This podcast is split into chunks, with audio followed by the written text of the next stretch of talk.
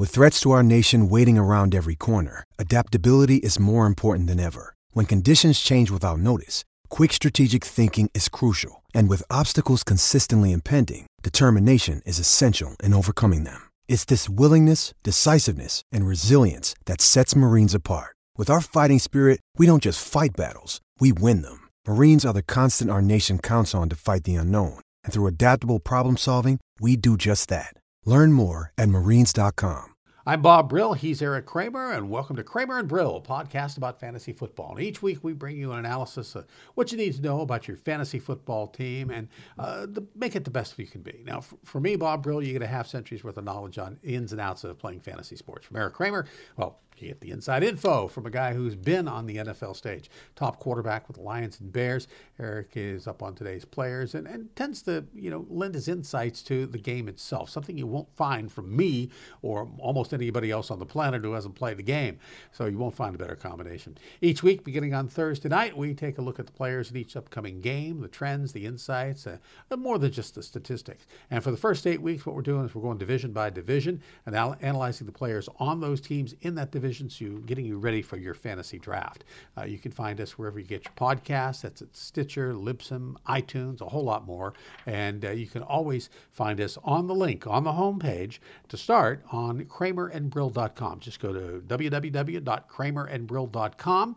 And right at the top of the page, you'll see a picture of the Bears lineup with Eric there. And also, uh, right underneath that, you'll see, uh, it'll say, um, click here for the latest podcast. And what that'll do is that's going to take you to the website where our podcasts are hosted. And then you can pick up uh, whatever podcast you want. Another way to get there is to go on our uh, website, just go to the tab that says podcasts and then click on that. That'll take you to the podcast page. And when you get there, you will again see all the podcasts listed. Uh, download them, listen to them on your phone or your tablet, wherever you're going to listen to them to, on your home computer, or sleep at night, and uh, just enjoy them. Hopefully, we're going to give you a lot of insight. So, first, let me introduce you to my friend and colleague and my co host, former NFL quarterback, Eric Kramer. Eric, uh, we spoke in the very first show.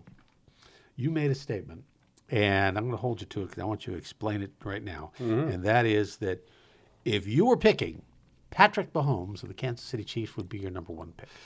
Why not? I mean, he in his second, what first starting year, but second overall season, mm-hmm. threw for 50 touchdowns. 50 touchdowns. I mean, and you know, everywhere, every field he stepped onto, he walked off of it, um, you know, making an impression. And so here he's now coming into his third year playing for probably the best or one of the best play callers in the NFL with Andy Reid. And why not take Patrick Mahomes? He's uh, why not take him for the next 10 years with your first pick? He's going to be, if you don't take him, if you get the first pick and you don't take him, you're not going to get him. He's going to be gone. He's, you know, if somebody takes a, decides to take a running back, whether it's uh, uh, Saquon Barkley or whether it's, um, you know, Le'Veon Bell or something, the very next pick, or at least the next two picks, are going to be Patrick Mahomes. He's not going to be there. So you, you got to take him if, if you have the opportunity. I agree. I, I get the feeling watching Patrick Mahomes, it's like watching – uh, the newer, better version of Peyton Manning and Tom Brady in their primes. Well, I say it a lot. He, well, I mean, he, he, there's not many guys that threw 50 touchdowns. There's, in fact, there's no one that threw 50 touchdowns in their second year or yeah. first year starting. So I think, um, again, he's got all everything you could possibly want. Himself is loaded with talent. He's got a great play caller. He's got a team built. It was like it was built. There it was, and in he comes. So they're loaded with talent everywhere offensively. Uh, they're going to score in the neighborhood of 35, 40 points per game. It's going to take somebody. It's I haven't looked at their schedule uh, clearly yet, but as I look at it right now, um, I don't see a defense on here other than okay, so they play Baltimore in the third game of the season. Uh, well, the teams are going to play twice, and none of them are, are great defensive units. No, they play New England in the fourth to last game of the season. They play Chicago in the next to last game of the season. So they've got maybe two or three defenses on this schedule that p- potentially pose some problems. Other than that, they're going to walk off the field scoring 35, 40 points a game. And we're talking six of those games against their own division. You're talking uh, Denver. You're talking um, Oakland. uh, Oakland, and uh, also San, uh, uh, well, it used San to be Diego. San Diego, Yeah, but uh, the LA Chargers. LA yeah. Chargers, yeah. So none of those teams have outstanding defenses anywhere near the Bears, the Ravens, or anything like that. So uh, with a high-powered offense like this, uh, I, I think before I get to the cast around him, I want to talk about the intangibles of Mahomes. First of all, you mentioned uh, 50 touchdowns, and he only threw 12 interceptions. Yeah, I was about So- to say he doesn't make yeah, mistakes. uh, th this is a guy, and he also runs and uh, makes makes good decisions there.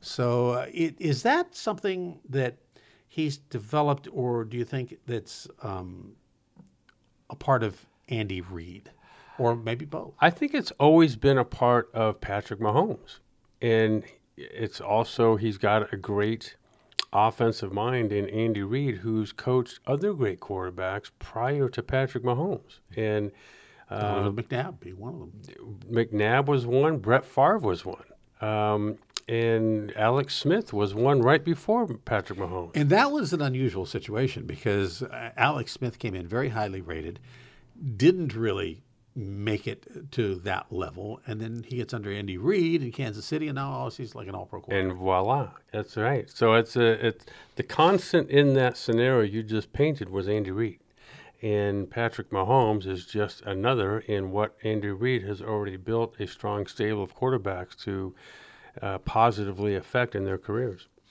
Now we get to the cast around um, Patrick Mahomes, and this is a big question mark because, you know, the last couple of years, or at least last year, he had Kareem Hunt and he had uh, Tyreek Hill. Both guys. Uh, Hunt is gone. Uh, Hill is looks like he's going to be gone for at least part of the season. We don't know where that's all going to end up, and those are both from off the field issues and not anything to do with talent. And so that brings around him uh, a different type of situation. Now we know that uh, Travis Kelce is is the constant there, and uh, Travis Kelce, the tight end, is one of the most outstanding tight ends, uh, and we'll, we'll talk about him in just a little bit. But that leaves uh, a guy they brought in, uh, and that's Carlos Hyde, who's been around. It leaves uh, Damien Williams.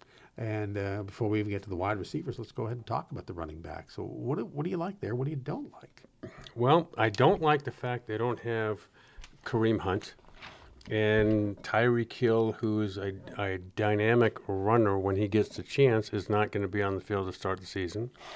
So it leaves guys like Damien Williams, who you just mentioned, who, you know, had an okay last four or five games of the season last year, where he ran for a total of 256 yards, which is not much.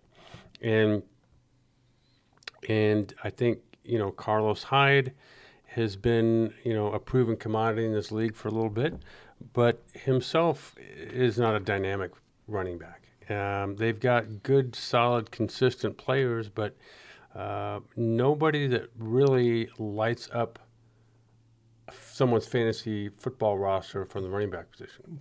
I mean, Mahomes outran anybody that's on the team.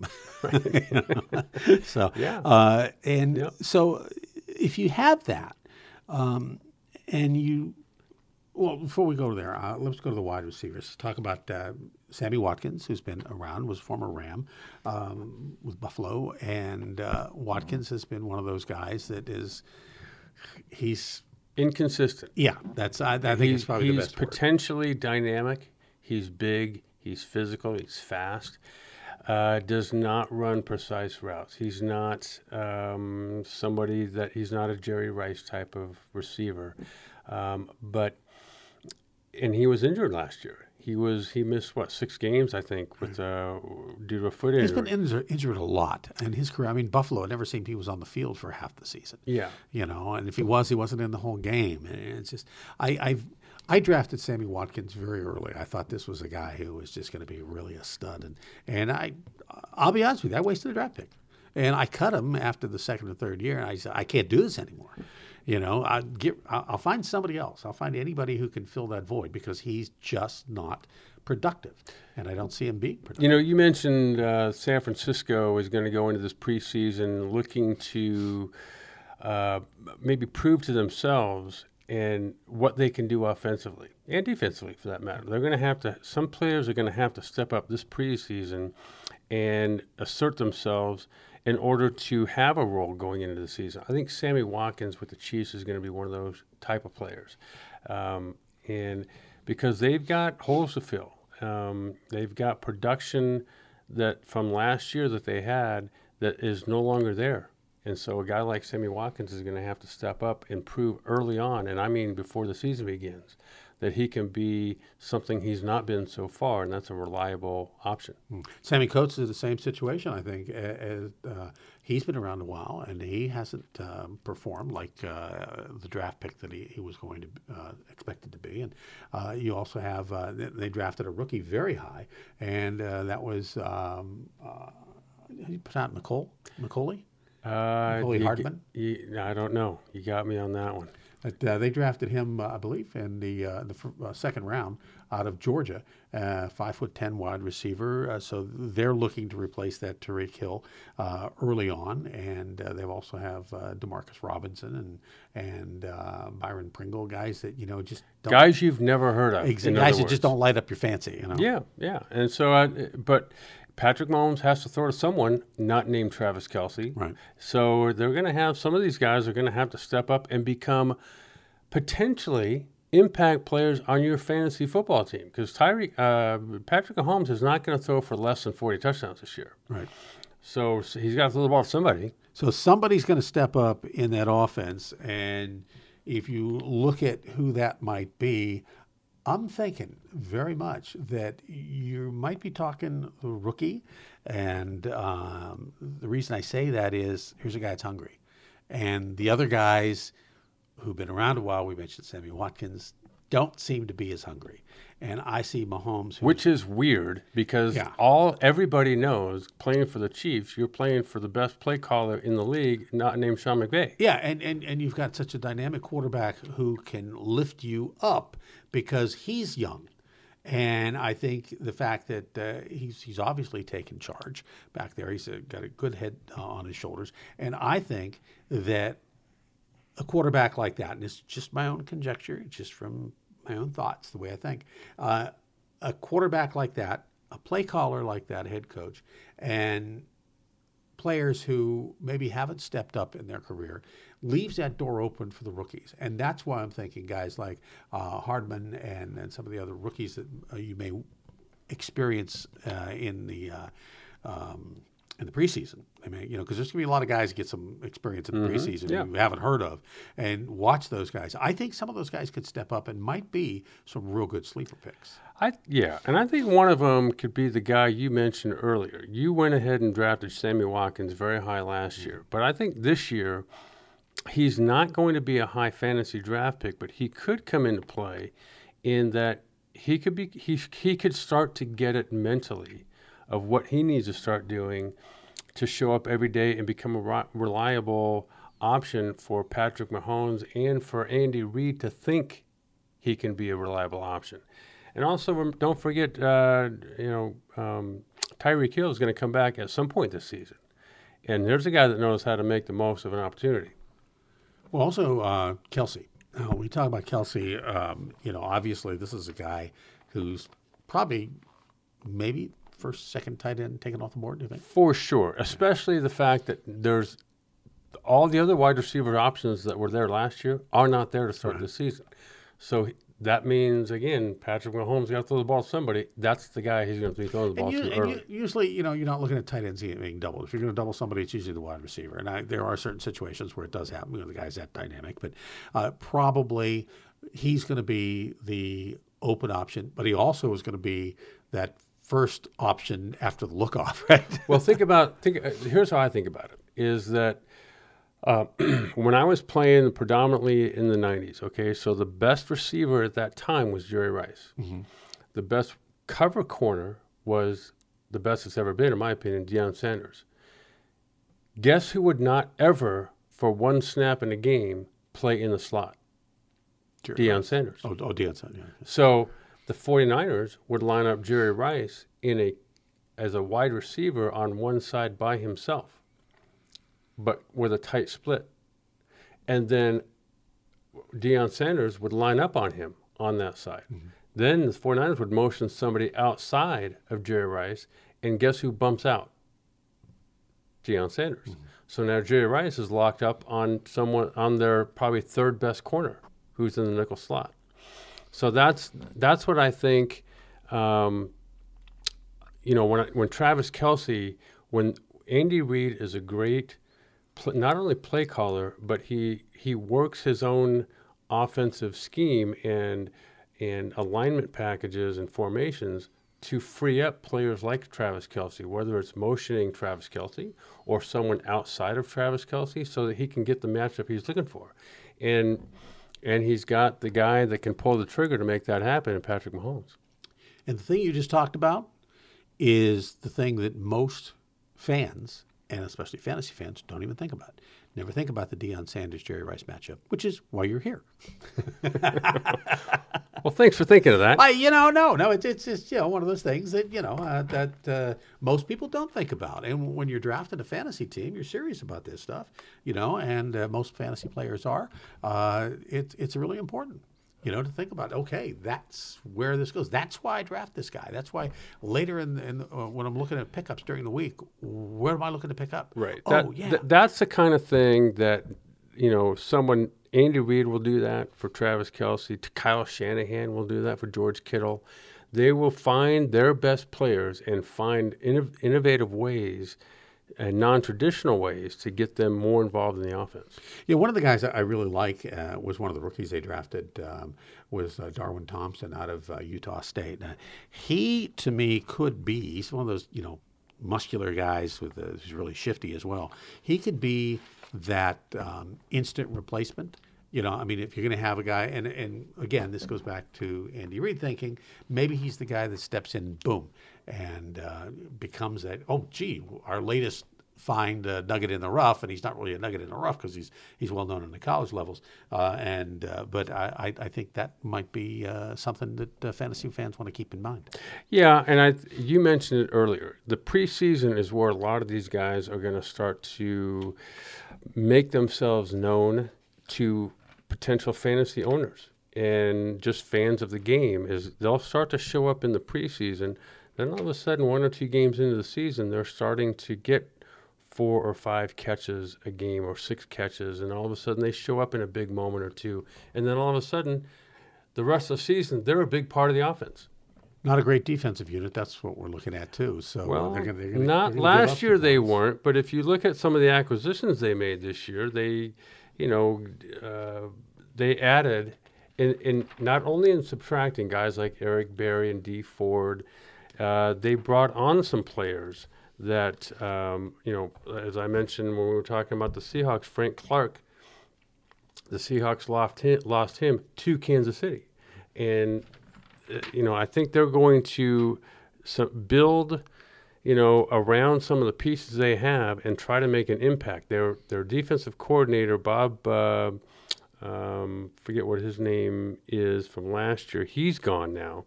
And uh, again, defensively, they know that to get where they want to go, which is the Super Bowl, mm-hmm. they've got to take that next step and become an impact defense and be able to cause turnovers and get key sacks and stop drives and get the other team's offense on the field so that they can get their uh, explosive offense on the field. You know, they lost Steve Nelson, one of their uh, top corners, uh, Pittsburgh, and uh, they lost the other defensive backs. So uh, they have to make amends uh, to you know bring that defense back. And uh, I think you know well they did. They, Tyrann Mathieu. Yeah. That's that's the other DB that they added. Does uh, what, I kind of wanted to ask you? Does the fact that their team has had off-field issues with with Hunt and and, uh, and Tyreek Hill, um, does that affect the rest of the team? I mean, in I know we talked about a couple weeks ago. We talked about Pittsburgh and the distractions of Le'Veon Bell mm-hmm. and Antonio Brown. Uh, these are major distractions too, especially in today's NFL. Yep. How does that affect a team like the Kansas City Chiefs? Well, it takes your focus, which you know your focus as a player is it, it starts you know the night before. You eat, you study, you go to bed, you wake up at whatever five in the morning or whatever to go to work, and you get in early. You you have a routine of maybe it's working out uh, weight wise in the gym. Maybe it's watching some film before pra- before the meetings begin. Then all of a sudden you go through the meetings of the day and you start to learn the game plan of what's upcoming with your opponent. And that's then you go to practice and you watch film after practice. And there's just a rhythm to all that. Off field incidents during the season disrupt all of that. It doesn't it doesn't take your focus off of what you're doing all the time, but it takes it off enough so that you might not be as sharp the week you know, while these things start to pile up, if it's one distraction, okay, maybe that's you can get through that. But then there's two, three, four, five. That becomes a that starts to take its toll because it, it's uh, you think about it, the NFL season is 17 weeks, 16 games long, and it's so you're not playing every day, but mentally there's you there's it's a seven week, seven day week where you, there's you have your uh, you know, you, you, physically you have to recover from the week before, and mentally you have to recover, emotionally you have to recover, and that's win or lose. And then you've got to there's all certain steps to prepare for that following game. And I think my impression and my experience is that off season or off the field issues will disrupt that whole flow. Mm. Looking next to the next team, I think um, well, here we go. A team that you played for as well. It's your, the last team that you played for in your NFL career. Right. Uh, of course, it was the San Diego Chargers. Now it's the Los Angeles Chargers. And again, we started the quarterback position because that is the one of uh, probably two constants with this team, and Melvin Gordon being the I think the other. Uh, you have to start with Philip Rivers, and Philip Rivers has been around a long time, and he's still performing at a high level. But do you think he gets the respect uh, he deserves, or do you think he is where he should be in the minds of NFL fans? I don't know. I, I don't, you know, when people think right now, who are the top quarterbacks in the league? First guy pops out is Patrick Mahomes, Tom Brady, Drew Brees, Aaron Rodgers. Philip Rivers is not in that top four, not five, six, seven category somehow. But yet, there's no doubt he's going to the Hall of Fame. Um, he just hasn't done that one thing yet that people attach greatness in quarterbacks to, which is to win a Super Bowl. And that's sort of an inherent thing in San Diego. You had Dan Fouts doing the same thing. Yeah. Uh, Dan Fouts and and uh, John Hadl uh, going back a much longer time. It uh, I don't know what it is with the San Diego teams. Uh, of course, now we're talking Los Angeles, but we're still talking the Chargers. Uh-huh. You know, let's put yeah. it that way. Yeah. And uh, it's it's one of those things that's just like, why? Well, I you know sometime, well, for whatever reason, that just winning Super Bowls associates your legacy with greatness. Mm-hmm. Yet there's been some not great quarterbacks that have won Super Bowls. Really, a reflection of the way the organization structured and put the team together, or the way the coach put the team together, the general manager. And that quarterback just happened to be that guy that year that won the Super Bowl but they had a great defense mm-hmm. or they had a great something else, and he was just along for the ride. Trent Dilfer is one of those guys you talk about goes to the Super Bowl, and it's like Brad Johnson. Yeah, oh, my goodness, Brad Johnson. I forgot about Brad Johnson. I think everybody but Brad Johnson. And, and, and not to take anything away from these quarterbacks, because to play in the league, you got to be pretty good. Yeah. But um, that doesn't mean you can take any team to go win a Super Bowl. That means that you know, for those particular years, Dilfer happened to be on the greatest, maybe one of the top three defenses of all time in the NFL. And he wasn't even the quarterback for all 16 of their games. Right. So um, that can happen also. But Philip Rivers has been, you know, he came in as the guy who eventually replaced Drew Brees. Think about that. Mm-hmm. And nobody in San Diego is, com- or uh, at that time in San Diego, and certainly with the Chargers now in LA, no one's complaining about that. No one's thinking the Chargers made a mistake. But Philip Rivers, for you know, has played through injuries. He won some big games. He was the year that remember that if you think back in San Diego with Marty Schottenheimer as the coach, they were playing in the AFC Championship game against the Patriots the defensive player, I can't remember what his name was right now, intercepts the ball with next to no time on the clock, and all he's got to do is fall down, and the Chargers go to the Super Bowl. Instead, he doesn't fall down, he fumbles it back, and the Chargers lose that game, and the, the, the Patriots go on to the Super Bowl. So it's just uh, not Philip Rivers' fault that they didn't get to that Super Bowl.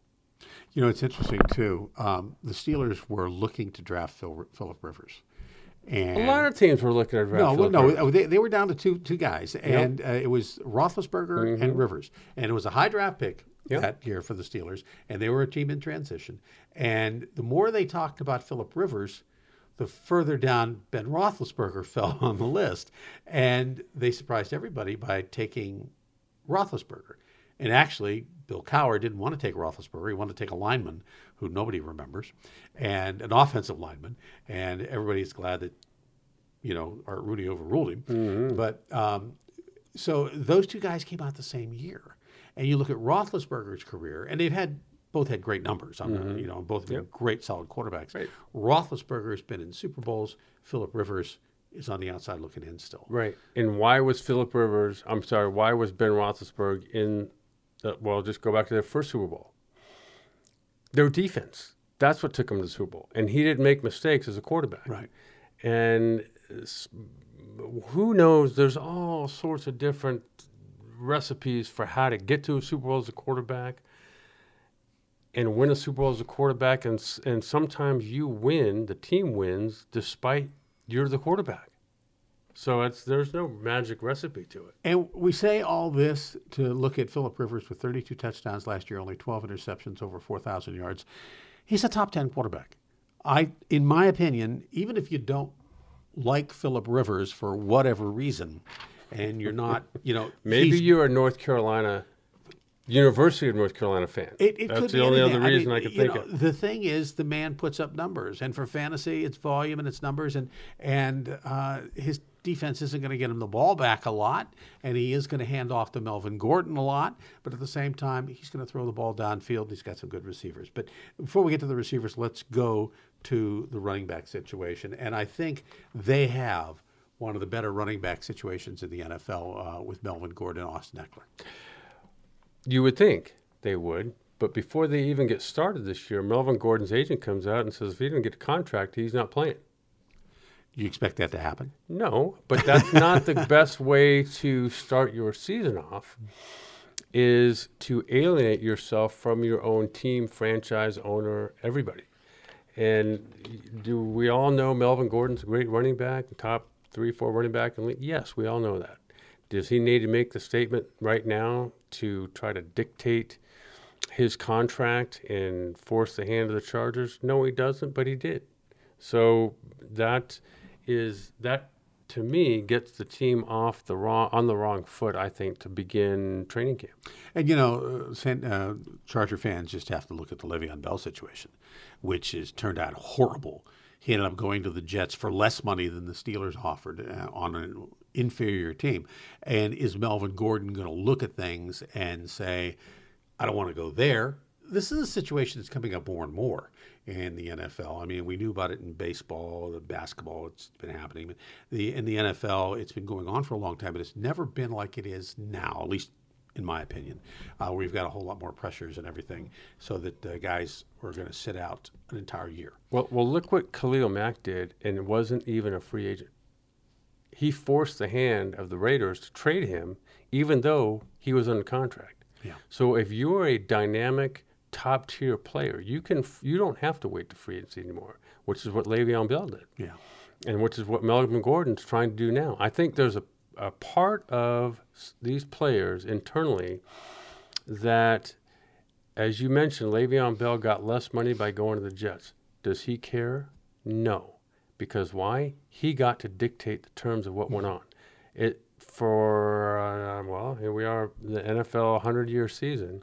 All this time, the owners have been in charge of what goes on in the contractual lives of players. Tail wagging the dog, isn't it? So now the players have have gotten a taste at that table, and they're like, I don't care. I'm I'll I'll play where I want, when I want, for how much I want. We look at Melvin Gordon. I mean, the guy, uh, wherever he goes, he's probably going to put up good numbers. I mean, he's been uh, Undoubtedly, I, yeah. I love this kid coming out of college. I mean, he he was in my top uh, four rookie running backs, uh, certainly. Well, at least time. you didn't miss on him. Yeah. Yeah, no. Well, I did. I didn't get him. Somebody else got him. But at least you me. had him scouted. I well. had it. Yeah, I, I did. And um, but you know, the other kid out there is Austin Ekeler, who if he could be the real benefactor of Melvin Gordon holdout, or would be a real benefactor of Melvin Gordon holdout. And I think I think Ekeler is just a real stud. I mean, this is a guy who uh, rushed for over five yards a carry, as did uh, Melvin Gordon. But I, I, think that this is a, a, kid who could really be a, a game changer. And a dual threat game changer. He had a com- nearly a combined thousand yards rushing and receiving. So uh, again, Melvin Gordon can catch the ball a little bit too. So you've got you know two threats right there that uh, going into the season, a lot of teams do not have that option. They don't have one, much less two dual threats back there. Yeah, this this reminds me of what the Chiefs had before the off-field incidents. You know, they had guys who could just break out and run the ball anywhere. Yeah, you know, and uh, and I like that, and I think um, who doesn't like what yeah. fantasy owner doesn't like that? Well, you know, the other situation now is you run into the NFL, and you know, there for years we went with a single running back. Now we're getting back into more of the dual running backs, almost uh, exclusively. Yeah, there aren't any such things anymore as having an offense with just one running back. When we had the H back for years, you know, where you just had the one running back running behind two tight ends and a, a hybrid, you know, yeah. and uh, and uh, I I like the fact that uh, I I still like to see the fullback uh, more see more activity and, and more offenses. But uh, I think with the fact that you know, guys get split out uh, from a running back position to where you're a wide receiver because of the influx of the passing game and the way the NFL has become right. mm-hmm. a passing league, uh, you know, uh, I I like that. I just wish to see that maybe the fullbacks played a bigger role, but they don't, and they're not going to until some other offense comes in and changes things around, and it's the new flavor of the month. Right. So uh, here, name three fullbacks in the NFL right can't now. it. You can't. Can't. No, no, you're not going to do it because uh, first of all, they never carry the ball. Second of all, they're there just to block, and who remembers anybody that's just there to block? Right. I, mean, Lorenzo Neal was the last fullback. Oh my gosh, Lorenzo Neal that played for what 16 years maybe and was dynamic with every team he went to, mm-hmm. but he never stuck with the team no. longer than two or three years. And Houston, uh, I think he also San Diego, San Diego, uh, Tennessee, yeah, I mean just all over the place. Yep. And, but again, it's a name you do remember. Yep. Um, if, if you're a hardcore football fan, because he was there and and, and made a major contribution, even though he would, wasn't the, the glamour guy. Uh, moving to the wide receivers, so we got uh, Mike Williams, Keenan Allen, uh, Travis Benjamin, all guys who have uh, made their marks. Um, you know, uh, they've all had probably better seasons. Keenan Allen really stood out last year. Um, Mike Williams didn't catch as many passes, about half as many, actually less than half as many as Keenan Allen, mm-hmm. but they still averaged uh, 15 yards a catch and caught 10 touchdowns. So we're talking Keenan Allen, who had uh, three shy of 100 and Mike Williams, who caught only 43, but averaged more and had more touchdowns. So, um, who's your RB or your wide receiver one in, in that tandem? Mm, I would say Keenan Allen. He's mentally, I think, so solid that he's there's you're not going to see a dip in production. If anything, it'll go up. And uh, Mike Michael Williams, however, I think has got the potential to be a top tier receiver, and but he's not there yet. It's going to take a mental approach by him every day, which hopefully has started long ago in this preseason. That he he becomes the consistent uh, guy who shows up every day that Philip Rivers can rely on, and then and then that role for him grows throughout the season. Hunter Henry at tight end. Um, what do you think about Hunter, Hunter Henry? Well, I, I, don't think a lot just yet because he hasn't done a lot just yet. That, has been um, uh, uh, what's the tight end I'm trying to think of that's been there for like for 55 years? Oh, Gates. Antonio Gates. Yeah. So um, I don't know. I we'll see, I guess. But um, you know, be, someone. I think Henry's going to probably step up. Uh, I believe, and start to exp- have his role expand some, it's going to be tough because it, like they've got other playmakers around him, other options. You know, one of the things that um, uh, you look at with San Diego, because Philip Rivers is 37, um, and he's fought through some injuries, and uh, you know he, he, might get banged up. You always have to look, Look how that. long these quarterbacks are playing these days. I know it's amazing, and it Ben's Played in his young thirty-seven. He's thirty-seven. Yeah. Aaron Rodgers is up there. I mean, these guys. I, Brees, I, you know, and I think Brady. You tell me, is that um, uh, because of the rules that have been put in in the last twenty years to protect the quarterback? Yeah, I Is think so. it? I think mean, so, You and took think- some dings. Yeah. Well, I think, but I true. But there's, um, I think, certain type of players like a Philip Rivers. There's no doubt in my mind if he wants to play into his early 40s, he can, no problem, and be doing exactly what he's doing today, throwing for over 4,000 yards, over 35 touchdowns a season, and you know, he will, like Tom Brady's done and Drew Brees has done, as they learn, as their physical abilities start to diminish somewhat, they learn how to make up for it in other ways. I want to talk a little bit about um, the kid they drafted. Now they- acquired uh, Tyrod Taylor as a backup, and, and, and that's okay. And Tyrod Taylor's going to be just out there. He's going to be out there if you want him. Uh, I'm not sure exactly why you would, uh, as at least in, in your draft. You may pick him up later if something happens to Philip Rivers. But uh, the kid from North Dakota State, Easton Stick. Now Easton Stick, uh, drafted by the Chargers in the the fifth round, and uh, first quarterback they've drafted since 2013. And I, I guess what I'm getting at here is if you look at a kid like Easton Stick, um, you hope he sticks, number one, no pun intended. no, no, actually, pun was intended. Um, if you're in a dynasty league and you're looking at rookie quarterbacks, obviously one of the top rookie quarterbacks you're going to be looking at is a kid we discussed uh, in, in, in the last show, and that's uh, Kyler Murray. But um, what about somebody who is like an Easton, uh, Easton Stick, who um, more than anything else is playing behind and getting an opportunity behind a guy that's 37. Now, you mentioned he could go on to 41 years old uh, if he wants to do that, and I would think he may. But when you look at future quarterbacks, Yeah. is this someone that maybe you might be looking at to to pick up ahead of maybe some others? Uh, Kyler Murray Murray's not going to be there probably when you're ready to pick a guy like this. I don't know. Um, and hopefully at 37, Philip Rivers is not going to get a lot of playing time in the preseason where Easton Stick might. And that way you can kind of evaluate as a fantasy owner, is this a guy I'd want to latch onto? Yeah, I want to move right on to a, team that is um, either love or you hate. And that, of course, is the Oakland Raiders and the Oakland soon to be Las Vegas Raiders. Always, always a team in transition. And it's, it's, yeah, it's just the way they are. It's the way Al Davis built them. It was like, okay, give me some old guy who's over the hill. Right. Everybody says is uh, done. And, And then let's him. all move to Vegas. Yeah, uh, uh, or Los Angeles and then Vegas, or Right. uh, back to Los Angeles or wherever we're going to go, or uh, can't go across the bay, but we'll come back to Oakland because everybody in Oakland loves us, and they're all crazy anyway. But that's I'm talking about fans. I'm not talking about people in Oakland. so, uh, uh, I think I want to start out. Uh, we'll get to Derek Carr, but I want to start out with the acquisition of Antonio Brown. They traded for Antonio Brown from the Steelers. Who, The Pittsburgh Enigma. yes, Yeah. uh, it's you know Antonio Brown is still at the top of his game. Uh, Tony Totap, some people call him, some people call him Tony Touchdown. He is still one of the finest route runners in the game. No doubt. He is uh, going to catch you Over would think- 100. You would think, and I and I'm I'm not going to go there, and I'll tell you why. Because I will. Um, and he will.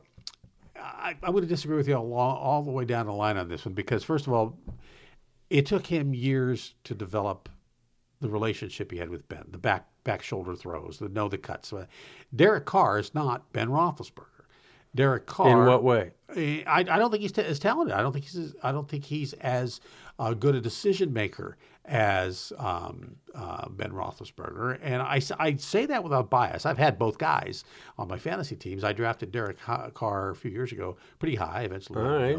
um, Having, but Roethlisberger did throw what 16 interceptions last year. yeah, that and that's fine. But he also threw how many passes?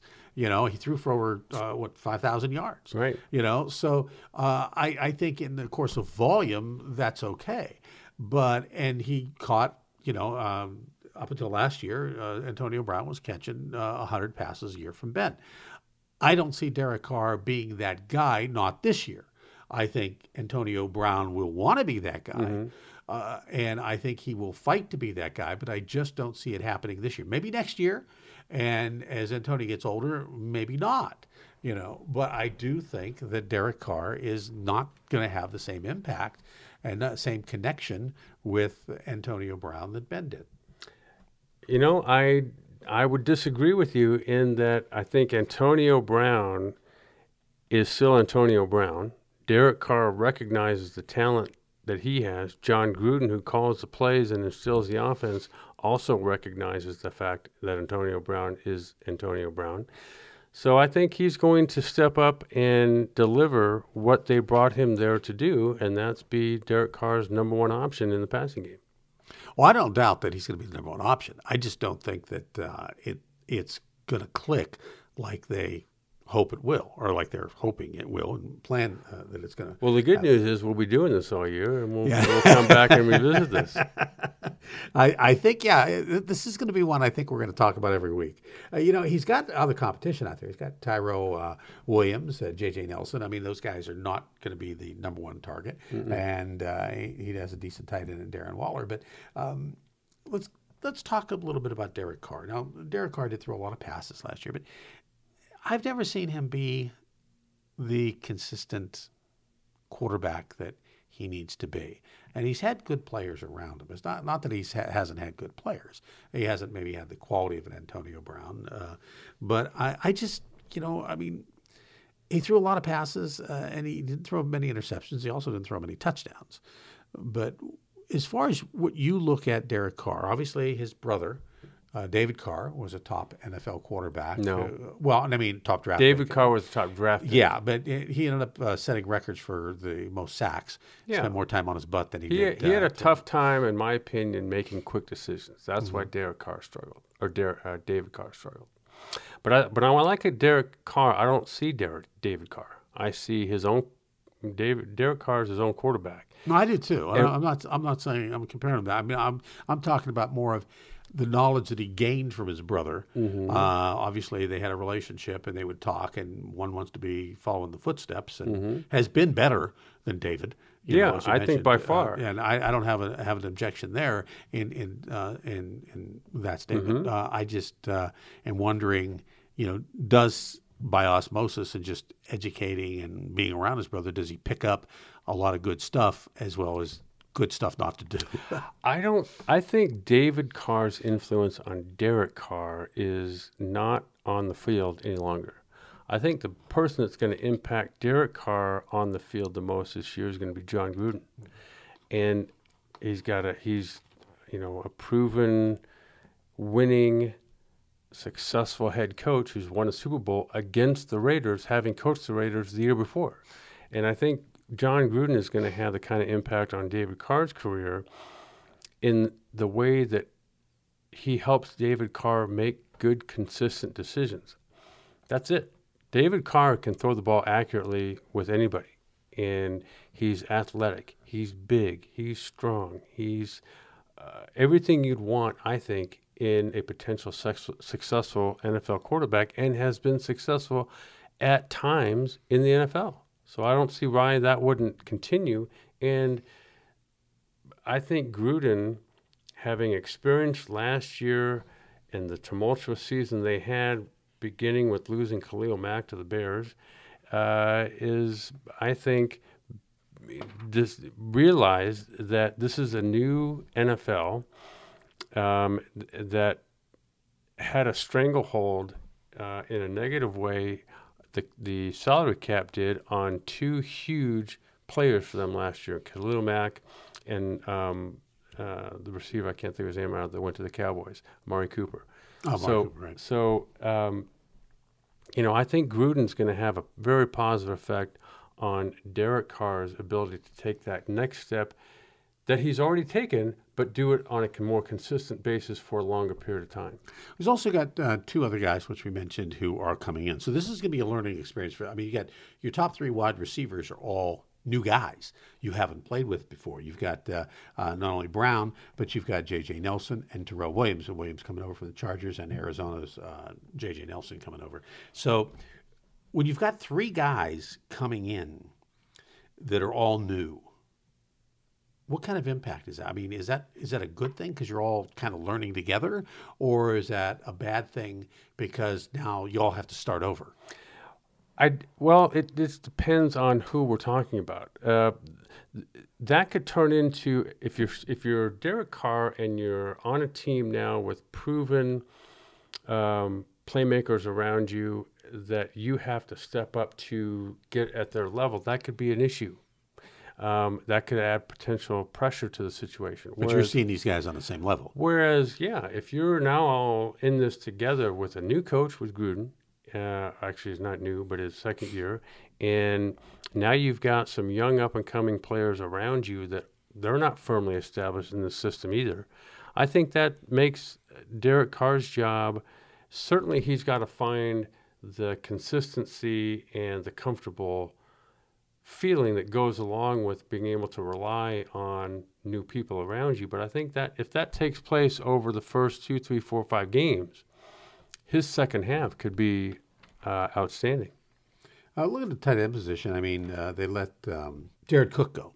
Uh, Jared Cook left Jared, to yeah, uh, right. yeah went to New Orleans, and uh, so you know the, the tight ends this year are going to be uh, Darren uh, Waller and Derek Carrier. Uh, I don't think the tight ends with the Raiders, no tight end that uh, Jon Gruden has ever coached before has been, um, you know, I'd say this, the most dynamic tight end in the, you know, certainly not top five, six tight ends in the league. So what you're saying is stay away from tight ends with the Raiders I all year would, long. as a fantasy player, I would, Yeah. yeah, a fantasy fantasy owner. Um, I, I think they're gonna. There's going to be a number of playmakers step up this year, as in some of the names we've just talked about. Um, but I, I don't think it's going to. I don't think Waller's going to come out of this season with ten touchdowns, okay. which is the way your tight ends are going to make you know points for you. That's George Kittle is going to have ten touchdowns and probably will be up near a thousand yards again. When you look at uh, the running back situation, they're probably going to go with uh, um, you know uh, a rookie running back. They drafted Josh Josh, Jacobs. Jacobs out of Mhm. Alabama pretty Yep. high, and um, he's not a guy who had a lot of carries in college, so he's going to come into the NFL with um, that limited experience, but. Not a lot of miles in the odometer. Exactly, Yeah. and, and that could be good. It could Yeah. be a workhorse Right. if if he is productive. Uh, but at the same time, it's not something um, that uh, Carr is, I think, going to be able to rely upon uh, more than um, the the passing game, which I think uh, is going to be their focus this year. Yeah, and I think Doug Martin, who came in last year and ended up starting, now he's going to provide some depth to probably Josh Jacobs is going to start. And we'll, as you mentioned, Josh Jacobs did not get an extensive amount of playing time in Alabama, but got enough to show what he can possibly do as a running back. But he didn't catch a lot of passes. He didn't. Those are all things that now I think his role can start to expand over this, not just this year, but the next two, three, four years. And, um, you know, I think there's tremendous upside, upside to Josh Jacobs' career with the Raiders. When you look at a player like uh, Doug Martin, and uh, you know he's been around for quite a quite a while. Uh, Tampa Bay, if I remember right. Yep, I, exactly. I, I remember drafting him um, a number of years ago, uh, pretty high when he was uh, was a rookie uh, running back coming out, and I really liked him a lot. And then he got hurt a lot. And uh, then last year he has a decent year with the Raiders. Uh, is he the type of guy that? Um, I mean, he's not going to be your RB one, but uh, Nope. is he going to be an RB two or more like a flex player? Where, where, where, would you classify? I would, yeah, I don't think he's going to get um, enough playing time to be like a tier two running back. I think he'll be more a guy that, that you could catch if he was to, if say Josh Jacobs gets hurt for an ex, for two, three, four weeks, and they end up um, they've already had their bye, and so now um, you know Doug Martin could get you know three or four or five games in a row. He's a versatile enough back where he's going to catch some balls out of the backfield, and he's he had a productive uh, you know he had rushed for what over four yards of carry last year, so and that's the kind of player he's going to be every year. So there's he's the type of situational back in a fantasy league that could come in for three or four games and be a productive running back for you. Denver Broncos. Interesting team, that's uh, for sure. Uh, um, A lot of changes going on over there. you know, Yep. the the thing I like about the Denver Broncos is they got Joe Flacco out of the NFC, uh, the AFC North. Right. yep. My nemesis for so many years, you know. Um, Flacco was always one of these guys, and correct me if I'm wrong. He throws a very high soft ball, right? Uh, when you, you mean high, meaning like can throw deep? Uh, well, d- deep and you know, not so much line drive as a lofting. He, yeah, I mean, Joe Flacco has got, an, in my opinion, he's got an arm along the lines of um, Patrick Mahomes.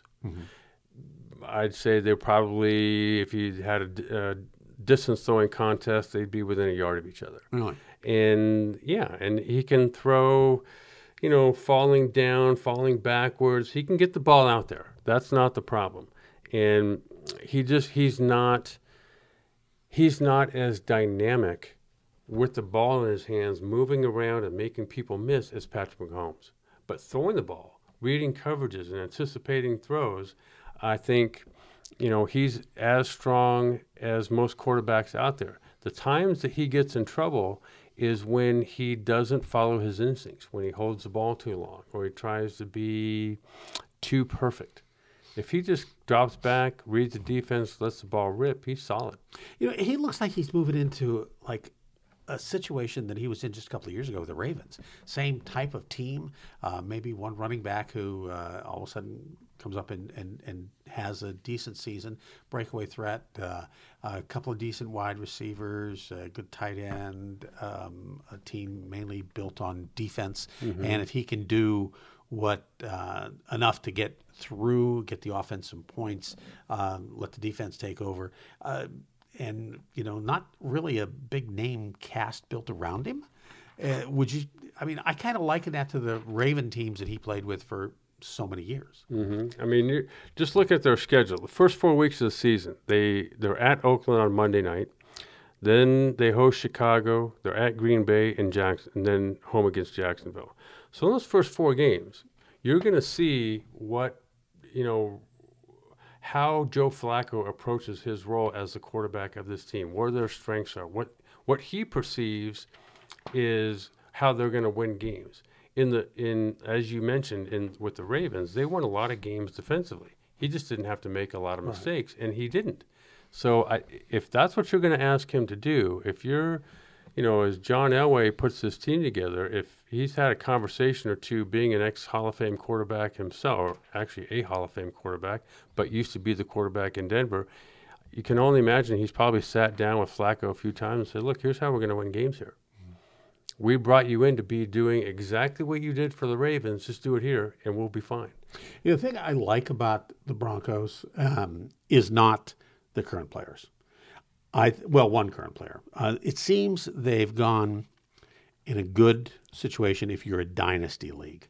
In other words, if you're in a dynasty league where you're building for the future, you're, you're taking rookies higher. Uh, Phillip Lindsay would have been, you know, a, a great pick last year because he came yeah. undrafted. He'll be a great pack this year. Yeah, a thousand yard runner, a five five yards a carry plus, nine touchdowns, uh, and uh, I, I think starting there, and then we'll get into the other rookies I want to talk about. Uh, Phillip Lindsay is. Do you think he's a flash in the pan? I mean, is this No. a one time thing? You think he, Heck no, he- he's he's, one of those guys who's going to be around and solid for years? solid for years because if you've uh, you know i listened to a few interviews with him i think it was after the season and he played all last year and probably will now forever is he's played at colorado state um, was not uh, coveted by a lot of teams went to denver he's a hometown guy and i think he looks at the fact that he wasn't drafted um, as this is I'm going to prove myself every single day on the practice field and whoever we play, I'm going to punish them for not drafting me. And I think Phillip Lindsay is going to carry that attitude into the locker room every day, which is going to in itself lift up the rest of the team in that fashion. You know, when you look at uh, somebody like Lindsay, who, like I said, just came out of nowhere, over a thousand yards, uh, um, and I'm wondering, uh, does he develop as a pass catcher under Flacco? Yes, absolutely. He had 35 catches last year. So, uh, as a Yeah, but as- 35 isn't 70. it's know. not 70, but it's his first year. And he didn't have Joe Flacco last year. So I think they're going to find ways in this offseason and probably have already where Phillip Lindsay can start to become a more pivotal person in not only the running game, but the passing game as well. And now you've got an experienced Super Bowl winning quarterback uh, with the Ravens now and Joe Flacco, who comes over to the Broncos. And there's no reason why Phillip Lindsay's numbers and production can't rise. Last year, remember, he was a rookie. Mm-hmm. He can be he can be at this a while. Well, Noah Fant, uh, the number one pick for him, uh, tight end, and I look at Noah Fant as someone uh, good size, 6'4", out of Iowa, uh, somebody who makes an impact this year. Absolutely, yeah. I, if if you've got, you know, think back to when they had Shannon Sharpe, you know, at that time, and he was not a great inline blocker, but they didn't need him to be. Tight ends in this offense, um, I think, if you've got some ability, some athleticism, and can get down the field and put pressure on defenses, there's no doubt you can be a, a down the field threat. When we look at the wide receivers, and uh, I do want to get to the backup quarterback who's a rookie, uh, who was drafted uh, fairly high out of Missouri, but uh, I want to take a look at the wide receivers. Uh, one guy who uh, came up with Antonio Brown, and that, of course, is um, um, I can't think of it, Emmanuel Sanders. Um, Emmanuel Sanders led the team in, in receiving last year, over 12 yards catch, 71 catches. Courtland Sutton, who has been um, sort of um, a lot's been expected of him, and uh, he's starting to produce um, uh, at, at this point. Uh, I, I think that um, those two guys are okay.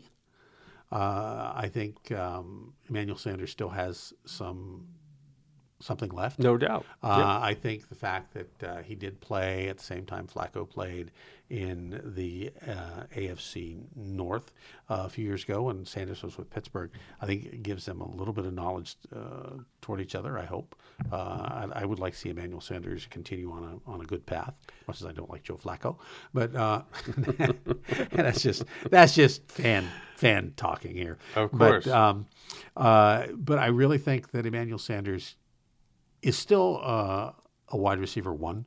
Mm-hmm. I would not uh, consider him a uh, tier two wide receiver. There's a lot of great guys. Of course, it depends on how big your league is, how many teams you have in your league. But Courtland Sutton comes along, and like I said, I've always liked this kid. Uh, I think is this a year that he steps it up? I think so. I think that uh, you know Courtland's going to benefit from the fact that he was there last year. He's now got a more experienced quarterback um, in in a system where, as you mentioned before, they've got a solid defense. Uh, and I think Courtland Sutton's going to grow and mature, and probably already has a bit this offseason. More's going to be found out about him in the preseason. But he, you know, Emmanuel Sanders and Courtland Sutton, I believe, will push each other. Emmanuel Sanders is a, uh, in my opinion, uh, mentally tough. You know, he's not going to be someone that's going to back down. He's more like an Antonio Brown type of player, where he's going to uh, work to dem- work hard enough so that he can demand the ball. And Courtland Sutton's going to have to ride along right with it. Mm-hmm. And I think that will that sort of attitude will will uh, kind of flow throughout that receiver room. You know, when um, dynasty uh, general managers are looking at uh, future quarterbacks, um, I like their number two draft pick, Drew Lock. Yep. I don't like the fact that he's a Missouri quarterback. Okay. Could you name one Missouri quarterback that's been, been a star in the NFL? Do I want to? no, I don't. And you're probably right. I can't, even if I try. I, I know there's a Missouri fan out there that's saying, "How about you know?" Right. And I'm saying, okay, what didn't come to my mind first. All right, um, Drew Lock, I, I, do like, I really do, and I good because he's an excellent quarterback. I, I think he is, and I think he could be one of those guys who could be a starting uh, fantasy quarterback not this year, maybe not next year, maybe mm-hmm. the third year. But you know, even though Elway's teams have not had great luck picking rookie quarterbacks over the last three or four years. Well, I think that just they just broke that uh, cycle because I think Drew Lock has everything going for him. He's if you see what he's performed like in college, Um, there, he's a pro style quarterback. There's no reason he's not going to succeed. He's the future of the Broncos, not Joe Flacco. John Flacco is there for this year, possibly next year, but very soon this team's going to, you know, belong to Drew Lock, and he's athletic, he's accurate, he's got a strong arm, he makes good decisions, he does everything you'd want a pro quarterback to do. And so it's just a matter of uh, when that's going to happen. It's not going to be five years from now. It's going to be more like, if not at some point this year, then possibly next year. Yeah, they, they went uh, on defense. They went uh, for uh, some cornerbacks and picked up some defensive help there. Uh, as we uh, wrap this one up, I want to take a real quick look at the defense. you mentioned that they don't have a bad defense. They didn't have a great defense last year, but they have added some players.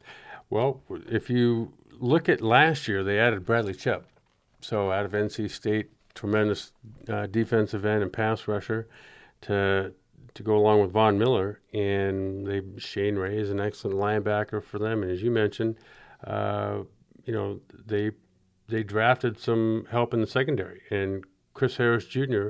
is a very solid uh, DB himself. But they picked up Bryce Callahan from the Bears, and they picked up a few other guys in the draft. Kareem Jackson from Houston. Yeah. So there's you know they're trying to round out, I believe, their roster. So not just they don't want to just uh, load up one side of the ball or the other. They've got, I think, their sights set on. You know, what was it? They were six and ten last year. There's no reason they can't go, you know, nine and seven, ten and six, and be right in the hunt to get uh, to either win the division or at least get to the playoffs. All right. You've been listening to Kramer and Brill, your fantasy football podcast with former NFL quarterback Eric Kramer and award winning sports broadcaster and fantasy football expert Bob Brill. Join us next time each Thursday night for Kramer and Brill. Uh, you can find us on iTunes, Stitcher, uh, Libsyn, wherever you get your podcasts, or you can find that link right on the homepage of our website, kramerandbrill.com. Uh, next, we're going to go to the NFC South as we uh, go around the NFL division by division, previewing the players as we head toward this new NFL season. For Eric Kramer, I'm Bob Brill, reminding you to come back for more fantasy football insights.